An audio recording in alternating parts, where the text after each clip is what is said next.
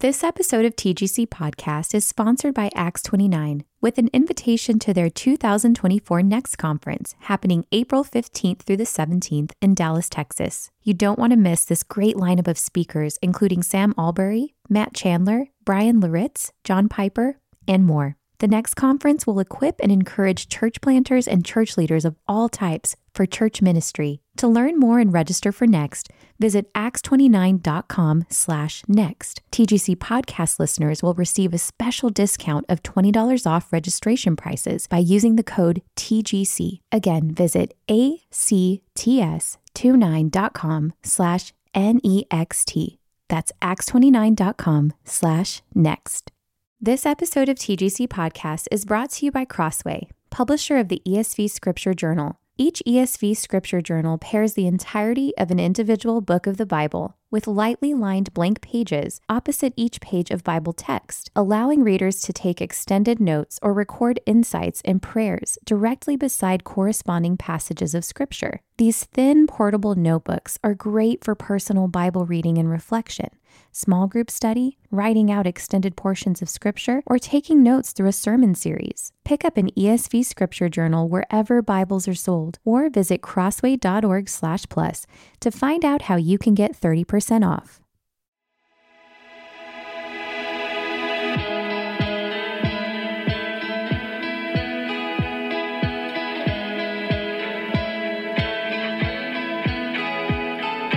Welcome to the Gospel Coalition podcast, equipping the next generation of believers, pastors, and church leaders to shape life and ministry around the gospel. Today you'll hear a message from Sam Allberry, originally delivered at TGC's 2018 Arizona Regional Conference.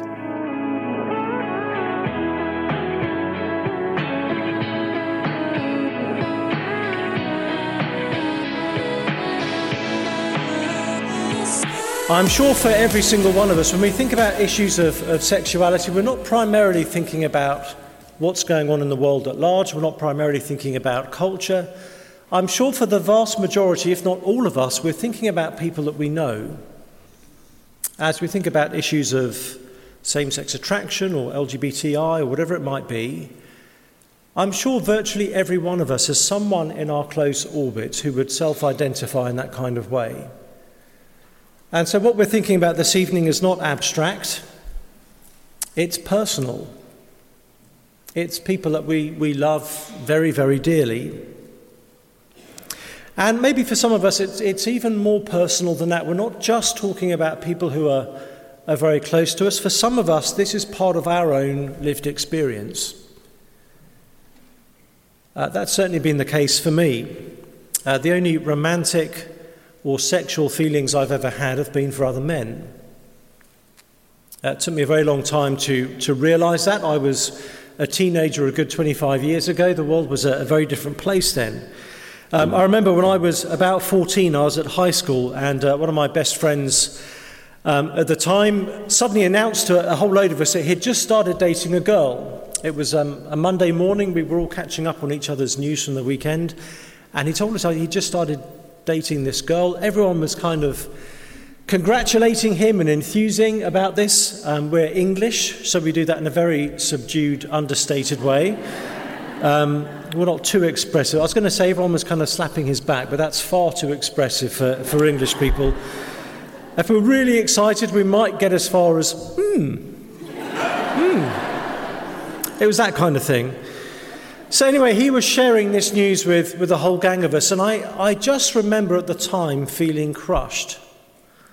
I, I couldn't tell you why. I, I hadn't consciously thought of my friend in a sexual way.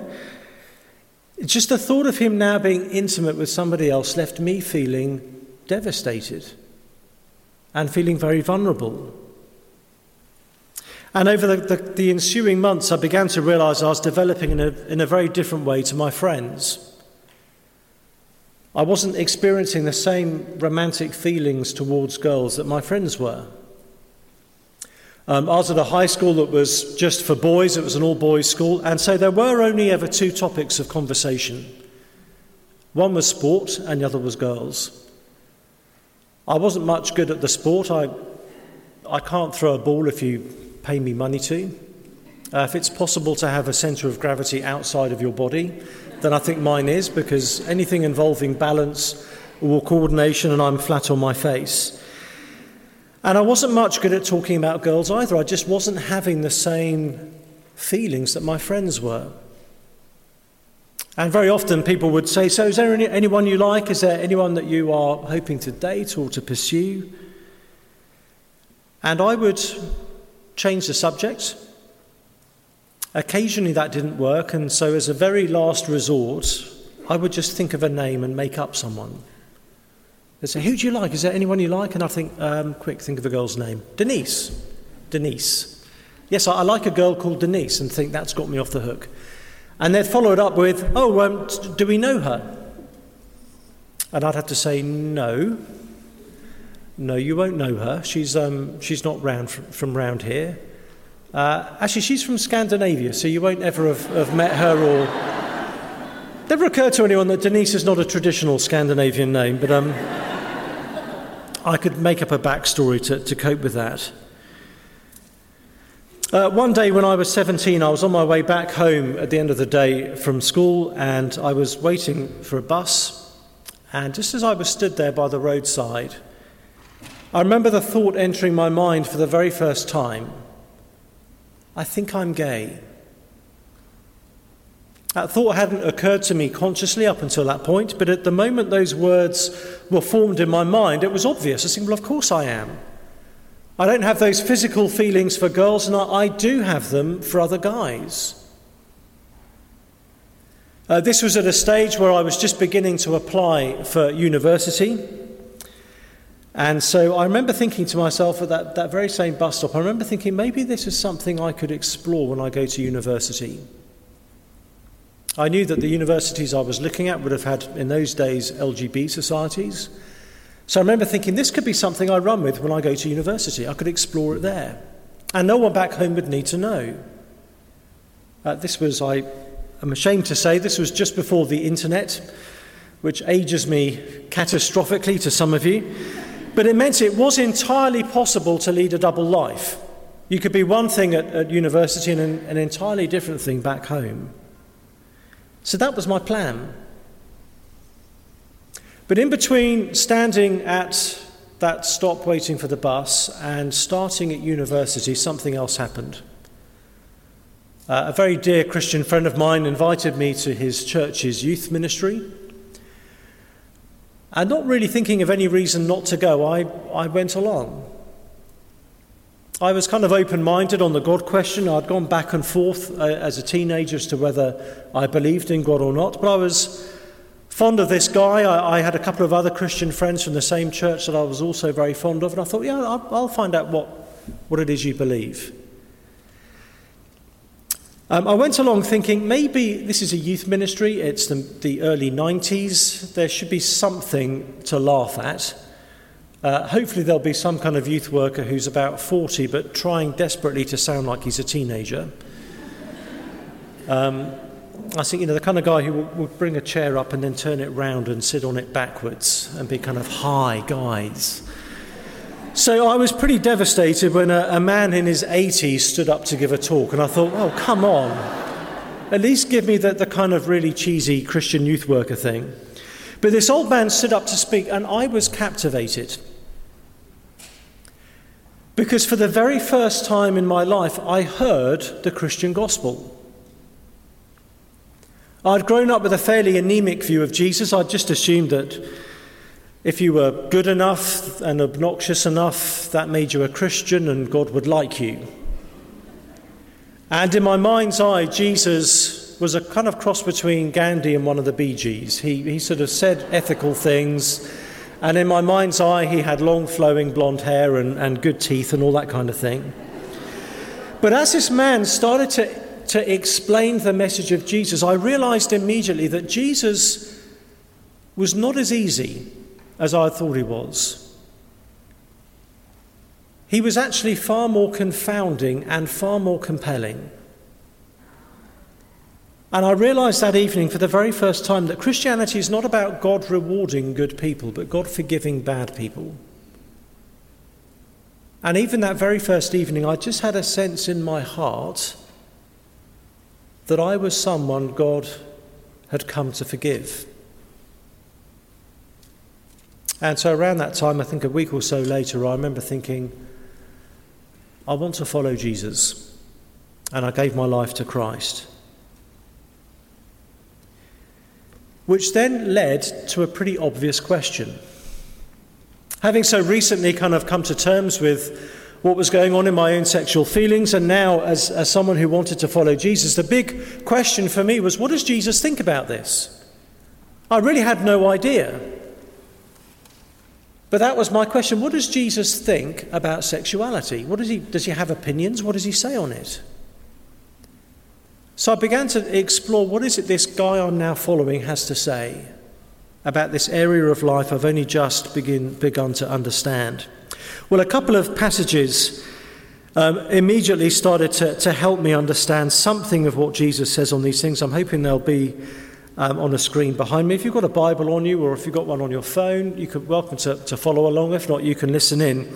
But the first passage is in Matthew chapter 15 and verses 19 and 20.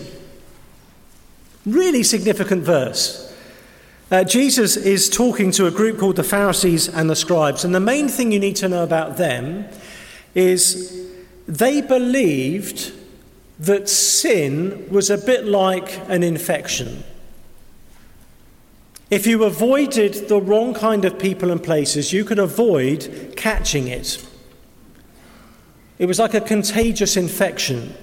And so they kind of built a system of life that avoided the wrong people, the wrong places, and the wrong things to try to keep themselves spiritually uncontaminated. All the, all the bad stuff is out there somewhere. We just need to avoid it and then we'll be fine. And Jesus says something to them in this verse that is absolutely devastating. Um, have a listen to Matthew 15, verse 19, and see if you can hear why this would be devastating to these people. Uh, Jesus says, For out of the heart come evil thoughts, murder, adultery, sexual immorality, theft, false witness, slander. These are what defile a person. So Jesus is saying that the Pharisees and the scribes are partially right. There is such a thing as sin, it is a contamination where they were tragically wrong, is where that sin is found. Jesus says it is from out of the heart that sin comes. And so sin is not out there to be avoided, it's in here to be confessed. And I want to suggest that message is equally devastating to our own culture because our own culture now is saying something along, along, the lines of that in order to truly flourish, you need to understand who you really are. You need to look deep down inside your heart and discover your true self. Discover your true identity, to find out who you really are. And when you've discovered that true identity, you have to embrace it, you have to live it out, and that is the path to flourishing. But again, Jesus says, if we look deep inside our hearts, we are not going to find the solution to our angst. We're going to find the cause of it. He says our hearts are not right. there is something radically wrong with the human heart.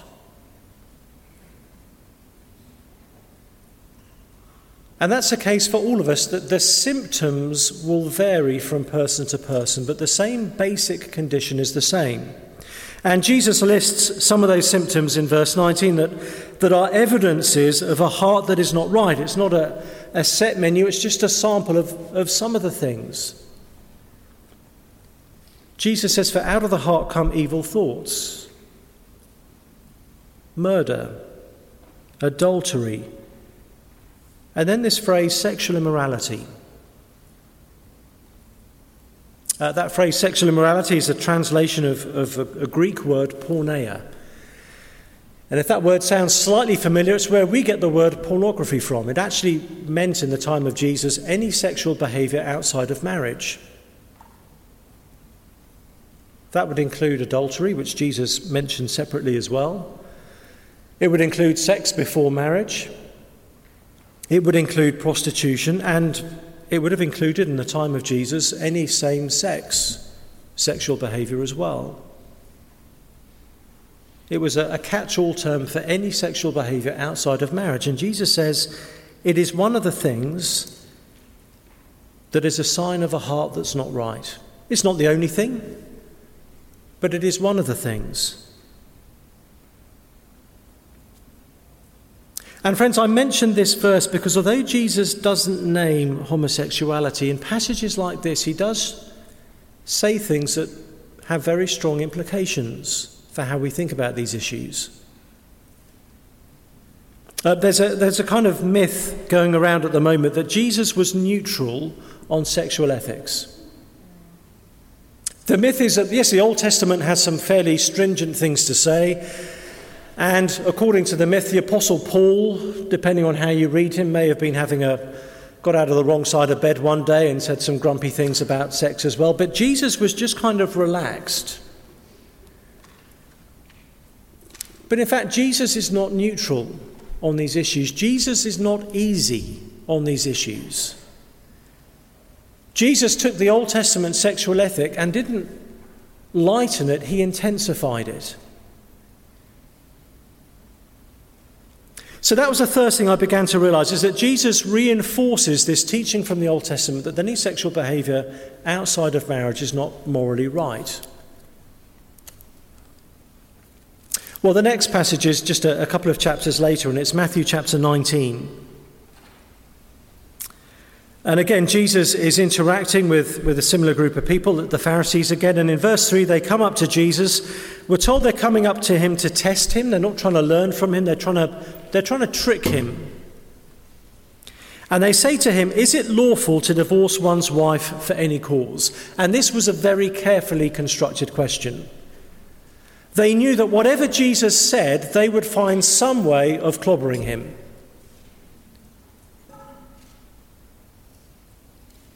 It was a very contentious issue of the day. If Jesus said, Of course, you can't divorce your wife for any reason, they could say to Jesus, Well, you're out of step with a lot of people today. If Jesus said, Yeah, of course you can, fine to divorce your wife, they could say to Jesus, Jesus, you are very soft on sin. It's one of those questions where there's, there's no right answer.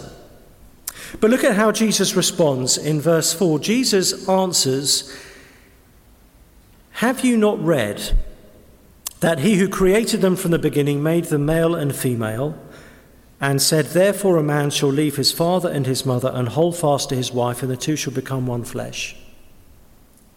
Now, there's a lot of things going on in Jesus' response. The very first thing Jesus is doing, I think, is he's gently mocking them.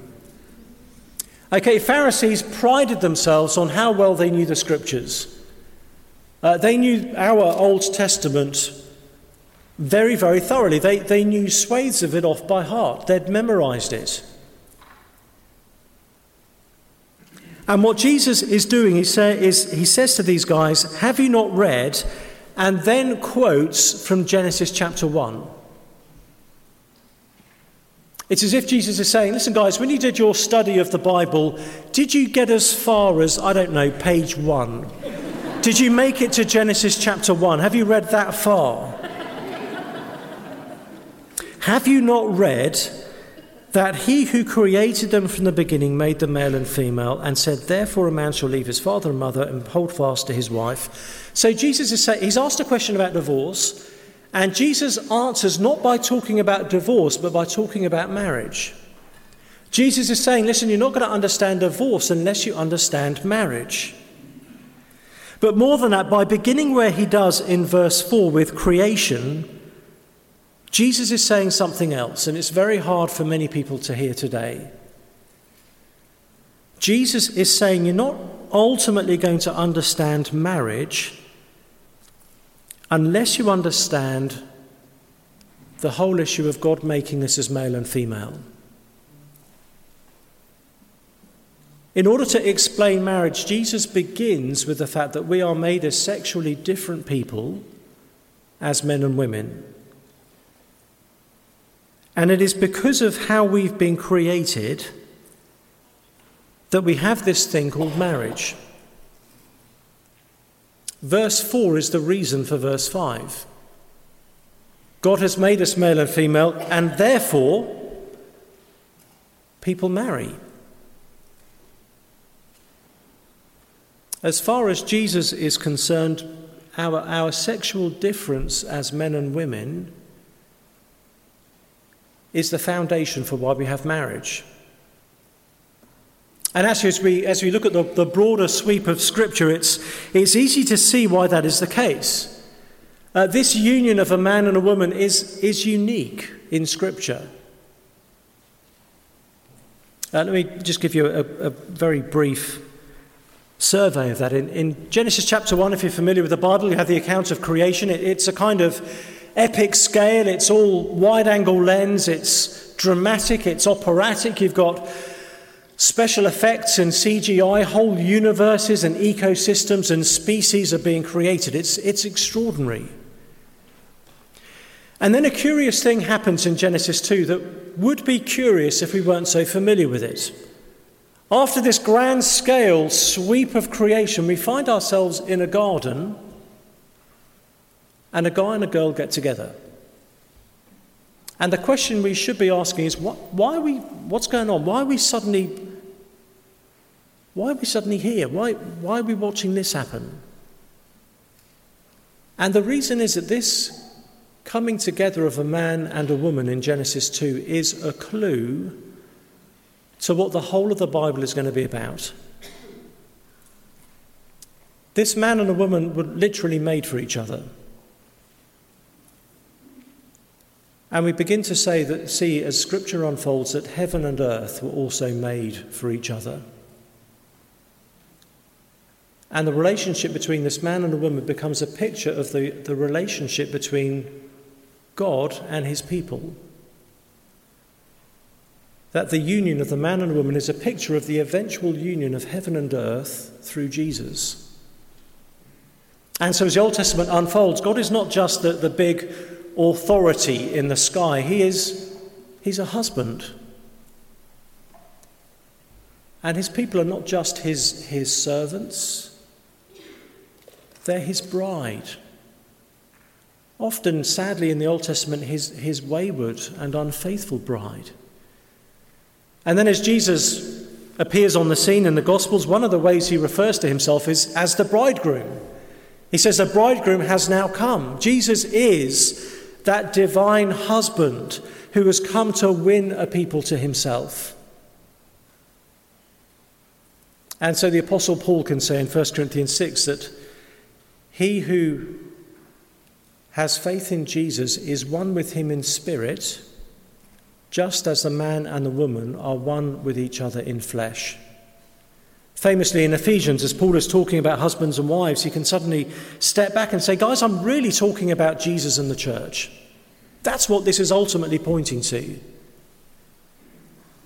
And then as the Bible ends, we have this wonderful union of heaven and earth as the, as the New Jerusalem comes down from earth to heaven as a bride adorned for her husband. And we have the, the, the wedding feast of the Lamb and his bride.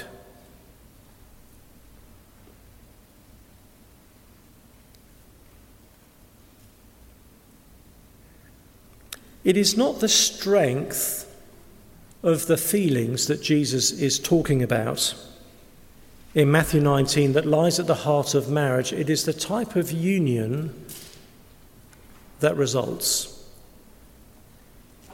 And Jesus is teaching that this male female union uniquely is a one flesh union that is a, a, picture of the big thing God is doing in the universe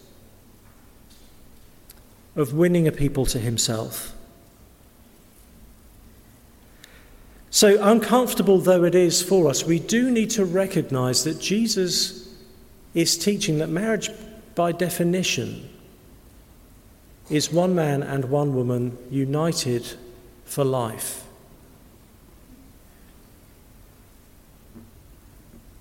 Well, as Jesus begins to unpack some of the significance of this one flesh union, his disciples in verse 10 begin to get cold feet. And so they say to Jesus in Matthew 19, verse 10, If such is the case of a man with his wife, it's better not to marry. I mean, Jesus, this, this one flesh union, that sounds a bit serious. That sounds a bit like commitment. maybe it's better not to marry, not the first nor the last group of men to have that kind of reaction. Now, here's the interesting thing. Um, I've taught on, on marriage. I'm a, I'm a ordained pastor back in the UK. I get to take weddings from time to time. I've spoken at numerous weddings. Never once note to me and to any pastors in the room never once when I've spoken on marriage has someone come up to me afterwards and said, Yeah, I think it's better not to marry. Which makes me wonder am I teaching marriage the same way Jesus is? Because as Jesus teaches marriage, it's a big deal. And so the disciples say, well, maybe, maybe we'll just give the marriage bit a miss. And notice how Jesus responds to them. The moment they question getting married, Jesus starts talking to them about eunuchs. People who were kind of celibate at the time of Jesus. It's interesting, they say maybe it's better not to marry. Jesus doesn't say, yes, live together for a bit first and see how that goes. Now, the moment they question getting married, Jesus talks about celibacy. As far as he is concerned, the only godly alternative to man woman marriage is to be single and celibate. That is to be sexually inactive.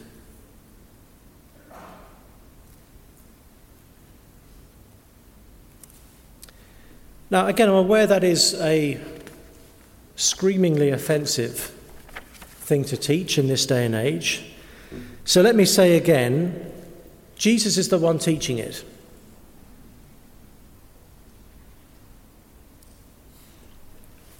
So, as a very young believer, I began to realize that Jesus says sex outside of marriage isn't right.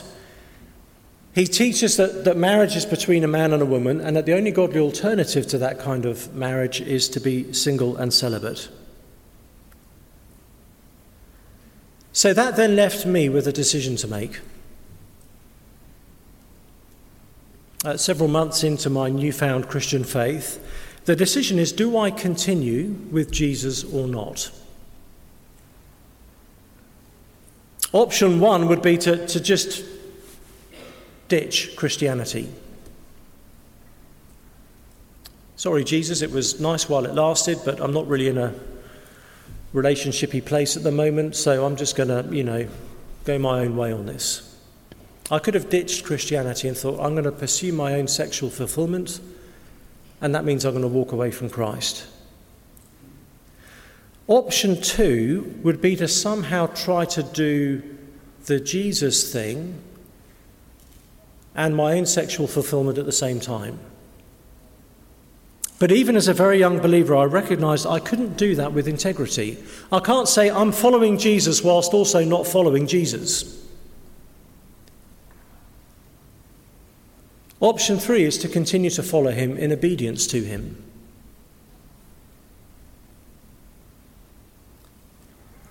Now, that decision, and I'm guessing it's obvious I did option three in case you were, we were wondering there, spoiler alert. to so many people today, and I'm, I'm imagining a number in this room, that sounds like an absurd decision to make. If you're faced between a choice of fulfilling your own sexuality as you understand it and following a religion,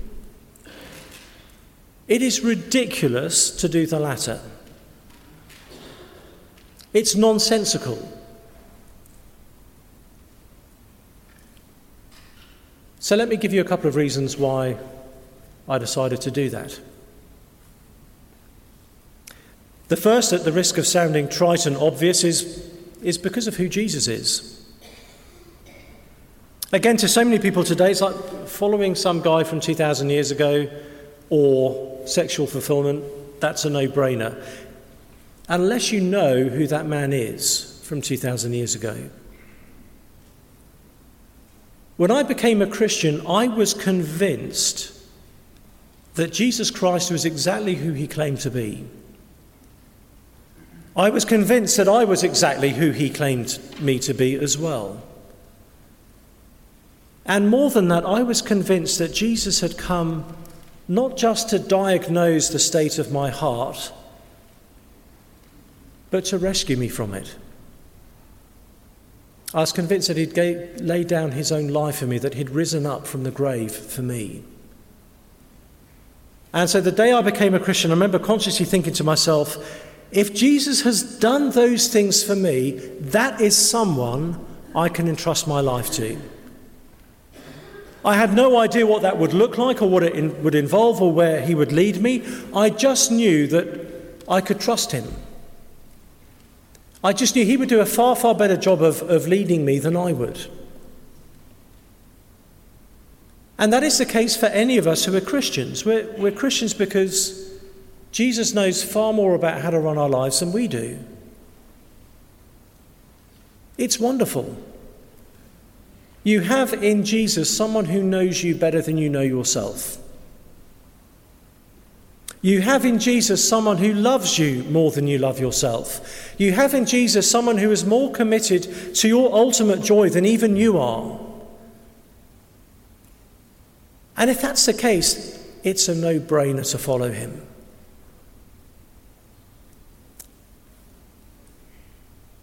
Uh, when I'm talking to friends of mine who aren't Christians about this, I have to say to them listen, you're never going to make complete sense of this choice I've made unless you understand who Jesus is to me.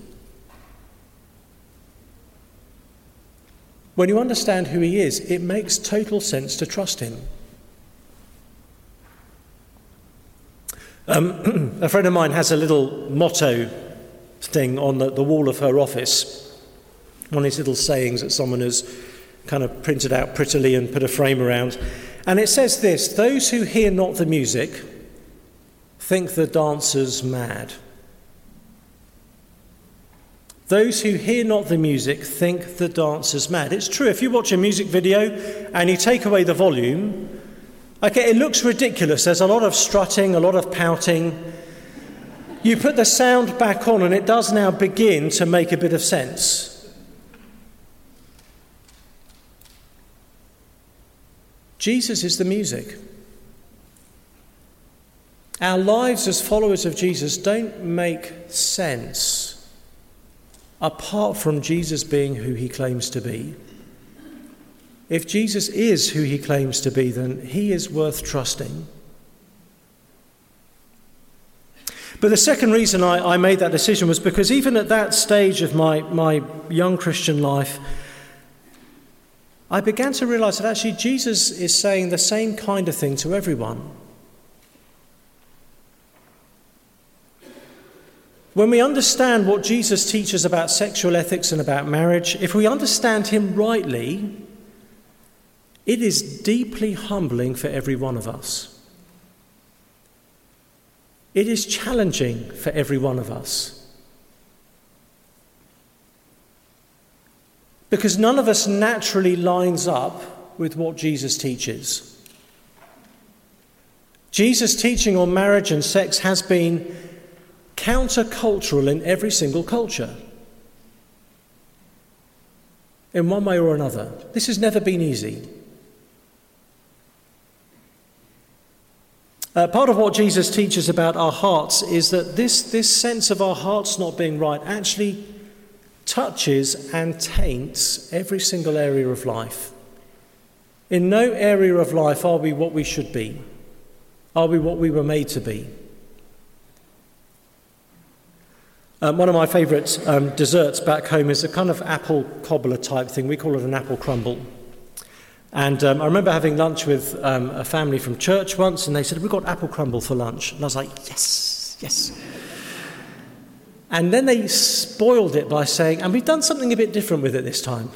And I smiled, thinking, why would you do anything different to apple crumble? It's absolutely brilliant the way it is. Don't muck around with it. And so we just kind of added a bit of a few extra ingredients just to give it a bit of extra kind of a bit of an extra edge. And I'm thinking it does not need an edge. Just don't mess around with it. And what they'd done is they'd put a load of I think it was lemon juice or orange juice in it, and it was it was disgusting. And the problem was, because of what they'd done, it didn't matter which bit of it I was eating, all of it was disgusting. They'd ruined the whole thing. Little public service announcement if you're making apple crumble, don't put citrus juice in it. and Jesus is saying this, this concept of sin, it taints the whole of life. It means in every area of life we are disordered and broken. Which means that every single one of us is broken in our sexuality. All of us have sexual desires that, in one way or another, are disordered. If I can put it this way, there is no one who is straight. All of us are skewed. Some of us are skewed in a same sex attraction kind of way, some of us are skewed in an opposite sex attraction kind of way. You may be attracted to men, you may be attracted to women, you may be attracted to both, but all of us are broken in this area of life. And therefore, Jesus is saying all of us are going to have to say no to certain sexual desires. No one gets everything their way.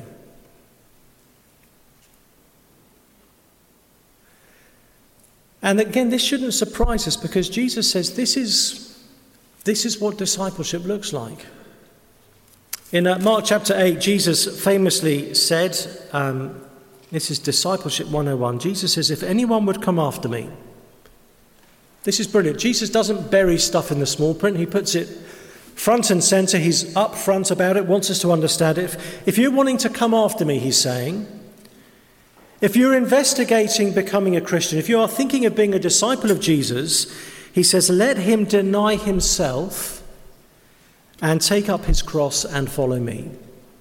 Jesus was really bad at marketing. Um, I know Christians aren't supposed to lie, but it's always a good sentence beginning, isn't it? I know we're not supposed to lie, but. I was downloading um, an update to my computer. It had the little thing coming up. Have you read the terms and conditions?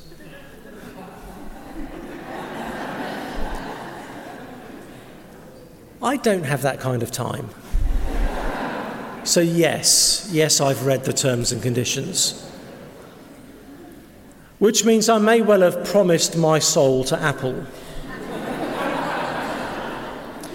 which doesn't bother me because I think I already gave most of it to Google a couple of years ago anyway. If there's anything left over, Apple are welcome to have it.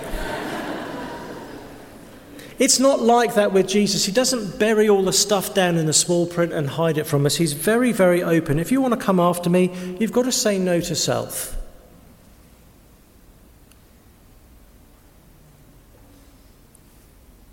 Anyone would come after me You've got to deny yourself. You have to say a profound no to some of your deepest longings and yearnings and ambitions and inclinations if you are to follow Jesus Christ. We have to take up our cross.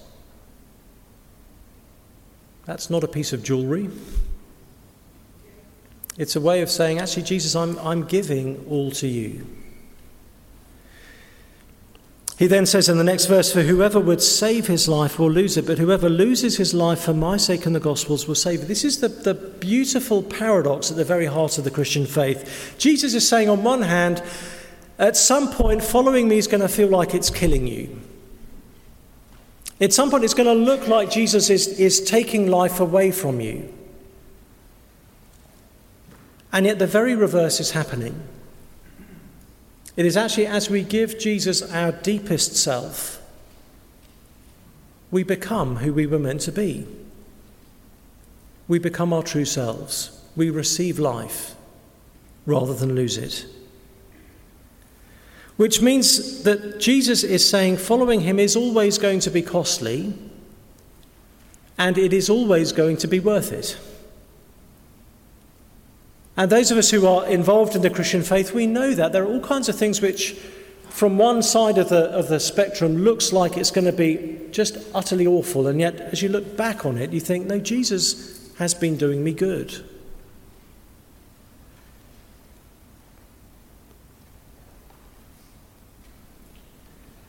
Um, I was doing a talk on this kind of issue one day, and a couple of Christians came up to me afterwards and said, Yeah, but the gospel's harder for you because it goes against who you really are, doesn't it? And I remember thinking, if you think the gospel has slotted in easily to your life, I don't think it's the gospel of this Jesus you've received.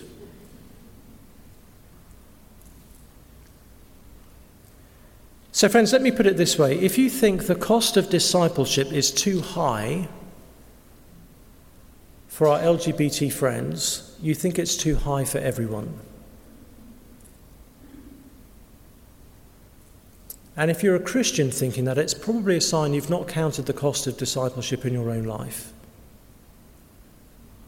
Because Jesus demands everything from all of us because everything from all of us is going to be so much better in His hands.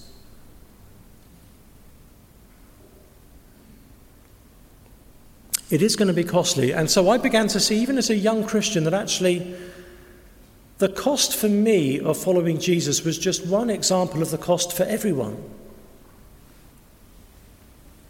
For each one of us, Jesus is going to put his finger on something that feels sacred to us.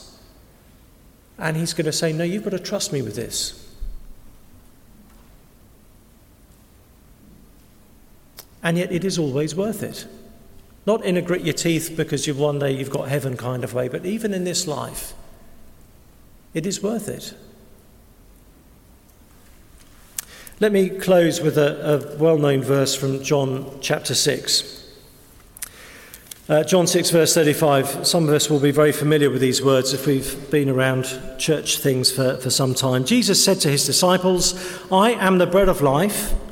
Whoever comes to me shall not hunger, and whoever believes in me shall never thirst. I am the bread of life. Very famous claim of Jesus. I think we tend to misunderstand it. We hear Jesus saying, I'm the bread of life, and we think, well, that's, that's, that's lovely. I like bread. I'm, I'm pro bread. I was out for lunch with a friend recently. We popped out to a, a restaurant to get some food. Uh, the waiter came up and said, Would you like any bread for the table? And we kind of went, No, we're fine. And so when we hear Jesus say, I'm the bread of life, we think he's saying, Would Sir like a bit of religion for the table? And we think, oh, I, can, I can take it or leave it. But in the time of Jesus, if you didn't have bread, you didn't eat. No bread meant no life. And so when Jesus says, I am the bread of life, Jesus is saying, I am to your soul what bread is to a starving stomach. When Jesus says, I am the bread of life, he's saying, I am the only one who can satisfy you at the very deepest level.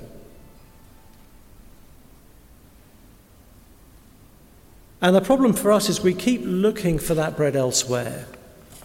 And for so many of us in our culture today, we're looking for it in romantic fulfillment. And Jesus says, No, I am the bread of life. If you get together with someone, if you marry someone thinking they are going to satisfy you, you're going to be a bit of a nightmare to be married to. Because you're putting a burden on that person they are not designed to bear. They cannot satisfy you. They are not the bread of life.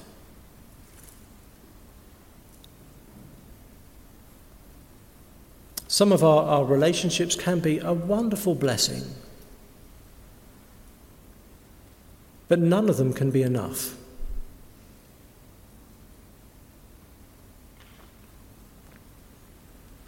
Um, I'm going to immediately lower the cultural tone by talking about the movie Zoolander. Apologies for those of you who, you know, read books and stuff. Uh, Zoolander is a movie which is based on the notion that the more attractive you are, the more stupid you are. I, I personally find that quite offensive. Uh, the main character is a male model who's very good looking and therefore is very, very stupid. And there's a scene in the movie where some people decide they're going to build a school in his honour. And so they invite him to look at the, they got the architect's model of the school, and he comes and he has a look at this, this model of the school, and he's furious. I can't do the impersonation, I'm sure someone else in the room can, but he says, Is this a school for ants? it's far too small. Needs to be at least three times bigger than this. And the stupidity is he's mistaken the model for the real thing.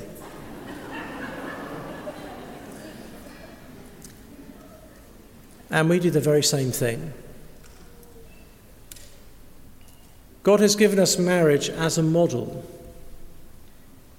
as a picture of the ultimate marriage, of our union with Jesus. And we mistake the model for the reality, and we think the model is what is meant to fulfill us, and it can't. But Jesus says he can.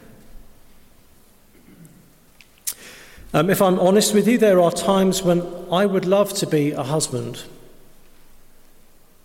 There are times I would love to be a father. But that is not the win for me. No, the win for me is I might get to know Jesus better. I might even be, get to be just a bit more like him.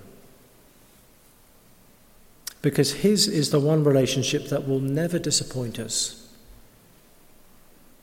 We're never going to get ditched by him, we're never going to get fired by him, we're never going to be deserted by him he pledges himself to us forever as the bread of life. Thanks for listening to today's episode of the Gospel Coalition podcast. Check out more gospel centered resources at thegospelcoalition.org.